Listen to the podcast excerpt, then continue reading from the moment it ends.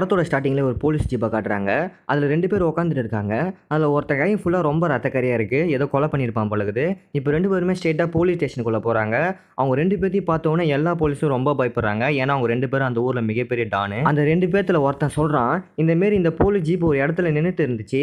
அதனால் நாங்கள் இடத்தாந்தோம் அந்த இடத்த போய் நீங்கள் செக் பண்ணி பாருங்க அப்படின்னு சொல்லி எல்லா போலீஸும் ரொம்ப பயன்படுத்துகிறான் ஏன்னா அந்த ஜீப் வந்து எஸ்ஐ ஓடுது. அதனால் எஸ்ஐக்கு என்ன ஆயிருக்குமோ அப்படின்னு சொல்லி எல்லா போலீஸும் ரொம்பவே பயப்படுறாங்க. இப்போ போலீஸும் அந்த இடத்துல போய் செக் பண்ணி பார்க்குறாங்க அந்த இடத்துல ஒரு பாடி இருக்கு. அது வேற யாரும் இல்லை அந்த ஊரோட எஸ்ஐ தான். அப்பதான் போலீஸ்க்கு தெரிய வருது. இந்த எஸ்ஐ கொண்டவன் இவங்க ரெண்டு பேர் தான். ஹரி சிவா. இதுல சிவான்றவன் நம்ம படத்தோட ஹீரோ இவன் மிகப்பெரிய ரவுடி. இவன் பயங்கர கோவக்காரன். யாருன்னா ஹரிக்கிட்ட வந்து ஏதாவது பிரச்சனை பண்ணா சிவா வந்து பார்த்துட்டு இருக்க மாட்டான். உடனே கத்தி எடுத்து குத்திடுவான் அவன் பேசவே மாட்டான் ஒன்லி சைக தான். இப்போ தான் இவங்க ரெண்டு பேர்த்த கதை ஆரம்பிக்குது. எதனால் இந்த போலீஸை கொன்னாங்க? இவங்க ரெண்டு பேர் யார்? இந்த படத்தோட கதையை பார்ப்போம். ஒரு இருபது வருஷத்துக்கு முன்னாடி ஒரு வீட்டில் ஒரு அக்கா வந்து மீன் வந்து சுத்தம் பண்ணிட்டு இருக்காங்க சமைக்கிறதுக்காக.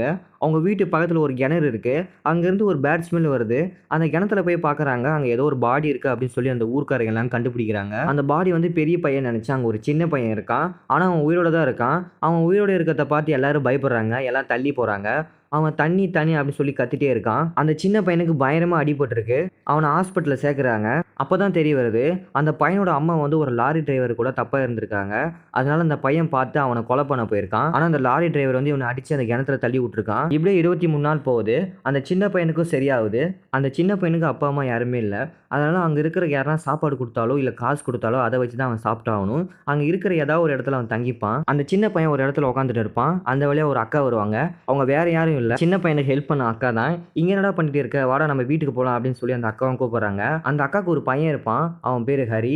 இப்போ ஹரியும் சிவாவும் ரெண்டு பேரும் ஒன்றா தான் வளருவாங்க. அவங்க ரெண்டு பேருமே வளர்றாங்க. இப்போ ஹரியும் சிவாவும் கடை கடையாக போய் ஸ்நாக்ஸ் போட்டுட்டு இருப்பாங்க. அவங்க தான் அவங்களோட வேலை. இப்போ ஒரு கடைக்கு போய் ஸ்நாக்ஸ்லாம் போடுறாங்க. இப்போ ஹரி வந்து காசு கேட்குறான் ஏன்னா அவன் ஏற்கனவே பழைய பாக்கி இருக்கு. அந்த கடைக்காரனும் மிரட்டுறான். என்கிட்டடா காசு கேட்குற அப்படின்னு சொல்லி கண்ணை காட்டுறான். அது வெளியே இருந்து சிவா பார்த்துறான் உடனே கடைக்குள்ளே வந்து என்ன எதுனா கேட்கல அங்கே இருக்கிற பேப்பர் வெயிட் எடுத்து அவனை அடிச்சிடறான். அடிச்சே சாகடிச்சிடறான். சிவா யாரை கொள்றானோ அவனோட செருப்பே அவன் போட்டுட்டு இருப்பான். இப்போ சிவா பார்த்து எல்லாரும் பயப்படுறாங்க. ஏன்னா அவன் கொலை பண்ணிட்டான். இப்போ அவனை அரெஸ்ட் பண்ணிடுறாங்க. போலீஸும் அவனுக்கு பயங்கர மரியாதை கொடுக்குறாங்க ஜெயிலுக்குள்ள.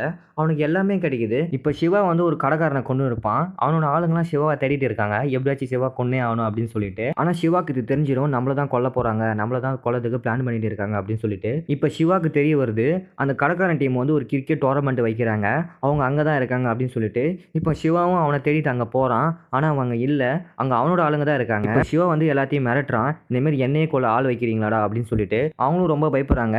நாங்கள் எதுவும் பண்ணலை அவங்க தான் பண்ணுறாங்க அப்படின்னு சொல்லிட்டு என்னைக்கு டோர்னமெண்ட்டு நாங்களும் வந்து சேர்ந்துக்கிறோம்டா நாளைக்கு இருக்கட்டும் அவங்களுக்கு அப்படின்னு சொல்லி சிவாவும் மிரட்டுறான். இப்போ மறுநாள் டோர்னமெண்ட் இருக்கு.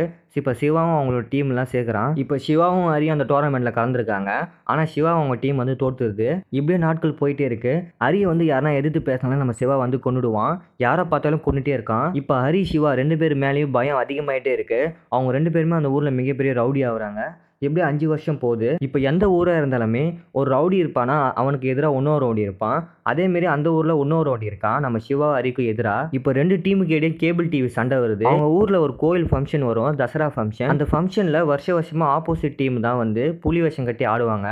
ஆனால் இந்த தடவை ஹரி சிவா வந்து நாங்கள் தான் பண்ணணும் அப்படின்னு சொல்லிட்டு வேணும்னே வம்பா பண்ணுவாங்க. இப்போ அந்த ஃபெஸ்டிவலாலே ரெண்டு பேத்துக்கும் சண்டை வந்துடும் இப்போ அந்த ஆப்போசிட் டீம் வந்து நம்ம ஹரியை வந்து திட்டிகிட்டே இருப்பான்.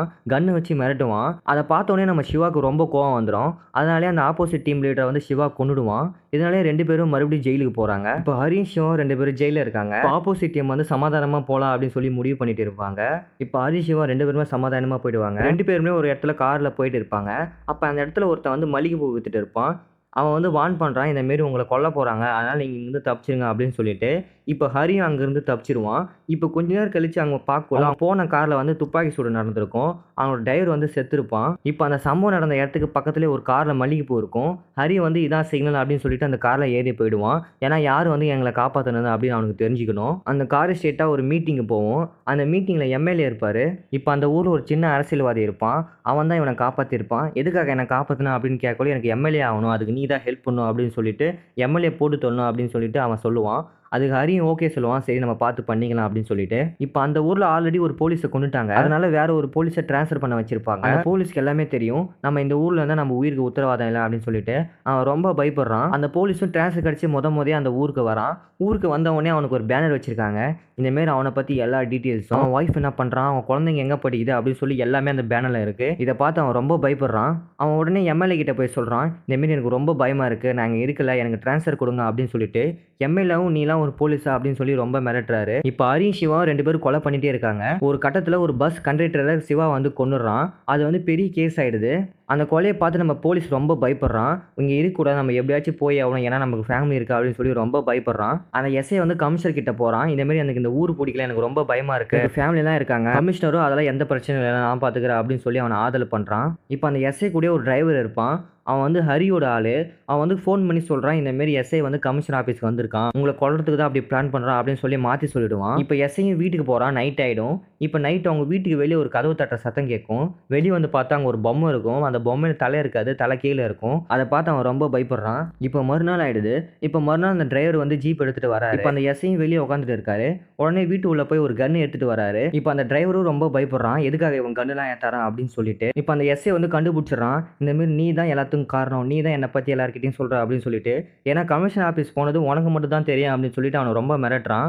எஸ்ஐ ரொம்ப அழுகுறான். நான் அவங்கள கொள்றதுக்குலாம் பிளான் பண்ணல. நான் அந்த டிரான்ஸ்ஃபர் கேட்டு தான் போனேன் அப்படின்னு சொல்லிட்டு அவங்களை எப்படியாச்சும் தடுத்து நிறுத்த அப்படின்னு சொல்லி எஸ்ஐ ரொம்ப ஃபீல் பண்ணுறான் இப்போ ஹரியும் அந்த அரசியல்வாதி ரொம்ப சந்தோஷமாக இருக்காங்க. ஏன்னா நம்ம எஸ்ஐ வந்து மிரட்டிட்டோம். அவன் வந்து இந்த ஊரை விட்டே போக போகிறான் அப்படின்னு சொல்லிட்டு இப்போ அன்றைக்கி நைட்டு ஒரு பார்ட்டி வைக்கிறாங்க. அந்த பாட்டியில் வந்து ஹரியால் வந்து ஒருத்தன் பாட்டு மாற்ற சொல்கிறான் ஆனால் அரசியல்வாதி டீமில் ஒருத்தன் இந்த பாட்டு எனக்கு வேணாம் வேறு பாட்டு வை அப்படின்னு சொல்லி அவங்களுக்குள்ளே சண்டே ஆகுது. இப்போ மறுநாள் அந்த போலீஸ் ஜீப் டிரைவர் வந்து ஒரு இடத்துல போயிட்டு இருக்காரு. அப்போ ஒரு பாடியை பார்க்குறாரு அவர் ஹரியோட டீம் சேர்ந்தவர். அப்போ உடனே ஹரிக்கு ஃபோன் பண்ணி சொல்கிறாரு இந்தமாரி உங்கள் ஆள் ஒருத்தன் அடிபட்டு இருக்கான். அப்படின்னு சொல்லிட்டு அப்போ ஹரி ரொம்ப டென்ஷன் ஆகிறாரு இதுக்கு யார் காரணம் அப்படின்னு சொல்லிட்டு. இப்போ இது காரணம் வந்து அந்த அரசியல்வாதியோட மச்சான் தான் அப்படின்னு சொல்லிட்டு ஹரியும் கண்டுபிடிக்கிறான். அந்த அரசியல்வாதியும் சாரி கேட்குறான் இந்தமாரி நேற்று வந்து பார்ட்டியில் ஒரு சின்ன தப்பாயிடுச்சு அதனால தான் அப்படி சண்டை அப்படின்னு சொல்லிட்டு. இந்த விஷயம் சிவாவுக்கு தெரியாமல் பார்த்துக்கோ ஏன்னா ரொம்ப கோவக்காரன் அப்படின்னு சொல்லிட்டு அந்த அரசியல்வாதியும் ரொம்ப பயப்படுறான். இப்போ ஒரு டீ கடையில் அந்த அரசியலோட மச்சான் வந்து டீ குடிச்சிட்டு இருக்கான். இப்போ அந்த இடத்துக்கு சிவா வந்துடுறான். இந்த மாதிரி எங்க ஆளடா கொலை பண்ண பார்க்குறீங்க அப்படின்னு சொல்லிட்டு சிவா வந்து அவங்களோட மச்சானை கொன்னுடுறான். இப்போ ஹரியும் அரசியல்வாதியும் ஒரு இடத்துல வந்து பேசிட்டு இருக்காங்க. அப்போ வந்து சிவாவோட பைக் சவுண்டு கேட்குது ரெண்டு பேருமே பயப்படுறாங்க.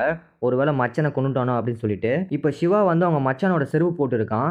இப்போ ரெண்டு பேத்துக்குமே புரிஞ்சிருச்சு. சிவா வந்து என் மச்சனை கொண்டுட்டான் அப்படின்னு சொல்லிட்டு. சிவாவுக்கு வந்து ரொம்ப கோவம் வந்துடுது எங்க டீம் ஆளே கொலை பாக்குறீங்க அப்படின்னு சொல்லிட்டு ஆசீர்வாதியே கொல்ல போறான். சிவா வந்து கொலை பண்ணதால அவனை ஜெயிலில் போட்டாங்க. இப்போ ஃபர்ஸ்ட் டைம் ஹரி இல்லாமல் சிவா மட்டும் தனியாக ஜெயிலுக்கு போயிருக்கான். இப்போ சிவா ஜெயிலில் இருக்கான். ஆனால் ஹரி எங்கே இருக்கான்னு தெரியல. அவனை ரொம்ப நாளாகவே காணோம். ஹரியோட ஆளுங்களாம் அவனை தேடிட்டே இருக்காங்க. எங்கே தான் இருக்கான் அப்படின்னு சொல்லிட்டு. இப்போ சிவாக்கும் நியூஸ் போகுது. இதுமாரி ஹரியை காணோம். அதனால தான் உன்னை பெயில் எடுக்க முடியல அப்படின்னு சொல்லிட்டு. இப்போ அந்த எஸ்ஐ வந்து எல்லாரோடைய ஃபோனையும் ட்ராப் பண்ணுறான் யார் யார் என்ன பேசுகிறாங்க அப்படின்னு சொல்லிட்டு. அப்போ தான் அந்த எஸ்ஐக்கு ஒரு விஷயம் தெரிய வருது. இந்தமாரி ஹரியை வந்து சிவாவை கொல்ல போகிறான் அப்படின்னு சொல்லிட்டு. இப்போ சிவா வந்து கேட்குறான் யார் என்னை கொல்ல வந்ததா அப்படின்னு சொல்லிட்டு. இப்போ அவங்க ஆளுங்க எல்லாமே சொல்கிறாங்க இந்தமாரி ஹரி தான் உன்னை கொல்ல பார்க்குறான் அப்படின்னு சொல்லிட்டு. சிவாவால் நம்பவே முடியல. ஏன்னா அவங்க ரெண்டு பேரும் சின்ன வயசுலேருந்தே ஒன்றா தான் இருக்காங்க. இப்படியே நாட்கள் போயிட்டே இருக்கு. அரிய ரொம்ப நாளாக ஆளவே காணும். இப்போ தான் சிவாவுக்கு ஒரு நியூஸ் வருது. இந்தமாரி நம்ம டீமில் இருக்க ஒருத்தனை வந்து அரிய வந்து கொன்னுட்டான் அப்படின்னு சொல்லிட்டு. ஆனால் சிவாவோட டீம் ஆளுங்க எல்லாமே சொல்கிறாங்க அரி தான் அதுக்கு காரணம் அப்படின்னு சொல்லிட்டு. நீ நம்மளாலும் இதான் உண்மை அப்படின்னு சொல்கிறாங்க இப்போ சிவாவும் ஒரு இடத்துல ரொம்ப சோகமாக உட்காந்துட்டு இருக்கான். அரியாலே இப்படிலாம் பண்ண முடியும் அப்படின்னு சொல்லிட்டு ரொம்ப அழுகுறான். அந்த இடத்துல அரிய பார்க்குறான். நீ தான் இதெல்லாம் பண்ணேன் அப்படின்னு சொல்லி கேட்குறான் அரியும் சொல்கிறான் ஆமாம் நான் தானே இதெல்லாம் பண்ணேன் அப்படின்னு சொல்லிட்டு. ஏன்னா எனக்கு வந்து எம்எல்ஏ ஆகணும். அதனால் நான் என்ன வேணால் செய்வேன். இப்போ சிவா வந்து எப்படியாச்சும் அரிய போட்டே ஆகணும் அப்படின்னு சொல்லிட்டு ரொம்ப வெறியாக இருக்கான். அப்போ அரசியல்வாதி தம்பி ஒருத்தன் இருப்பான். அவனை வந்து நம்ம சிவா வந்து கொன்னுடுறான். இதனாலே அந்த அரசியல்வாதி ரொம்ப டென்ஷன் ஆகிறான். என் தம்பி அவன் கொண்டுட்டான் அவனை நான் சும்மா இங்கே நடக்கிறத அங்கேயும் அங்கே நடக்கிறத இங்கேயும் நம்ம எஸ்ஐ வந்து மாறி மாறி சொல்லிட்டே இருக்கான். ஏன்னா அவன் எல்லாரோடைய ஃபோன் காலையும் ட்ராப் பண்ணுறான் இப்போ சிவா வந்து ஒரு இடத்துல கிரிக்கெட் விளையாடி இருக்கான் அங்கே திடீர்னு ரெண்டு பேர் பைக்கில் வந்து சிவா சுட்டுறாங்க. சிவாவும் அங்கேருந்து உயிருக்கு போராடி செத்துடுறான் இப்போ சிவாவோட சில பசங்க கிரிக்கெட் விளையாடி இருப்பாங்க அவங்க ரொம்ப ஃபீல் பண்ணுறாங்க இந்தமாரி சிவாவை சுட்டாங்க அப்படின்னு சொல்லிட்டு. அந்த இடத்துக்கு ஹரி வரான் இந்தமாரி நான் தான் சிவாவை சுட்டேன் அவங்களால என்னடா பண்ண முடியும் அப்படின்னு சொல்லிட்டு திமுறா பேசுகிறான் அந்த பசங்களால் அதை தாங்கவே முடியல. ஏன்னா சிவாவும் அந்த பசங்களும் ரொம்ப ஃப்ரெண்ட்ஸாக இருப்பாங்க. அந்த பசங்க எல்லாமே ஹரி பின்னாடியே போயிட்டு ஹரியும் சாவடிச்சிடுறாங்க. இப்போ ஹரியும் செத்துட்டான் சிவாவும் செத்துட்டான். இப்போ இது எல்லாத்துக்கும் பின்னாடி இருக்கிறது போலீஸ் தான் அப்படின்னு சொல்லி எல்லாத்துக்கும் தெரிய வருது. ஏன்னா அவன் தான் எல்லார் ஃபோனையும் ட்ராப் பண்ணி எல்லாருக்கிட்டையும் மாற்றி மாற்றி சொல்லி ரெண்டு பேத்துக்குள்ளே பார்க்க மூட்டி அவன் தான் எல்லா வேலையும் பண்ணதா அப்படின்னு சொல்லி எல்லாத்துக்கும் தெரிய வருது. இப்போ போலீஸும் வந்து எம்எல்ஏ வீட்டுக்கு போகிறான் இந்தமாரி எம்எல்ஏ கை கொடுக்க போறாரு. நீ எல்லாத்தையும் சாவடிச்சு அப்படின்னு சொல்லிட்டு அந்த போலீஸும் எம்எல்ஏ அடிச்சிடறாரு. என்னையாடா அடிச்சு அப்படின்னு சொல்லிட்டு. இப்போ ஹரி சிவா ரெண்டு பேருமே சின்ன வயசுல இருந்த மாதிரியே காட்டுறாங்க. அதோட இந்த படம் முடியுது.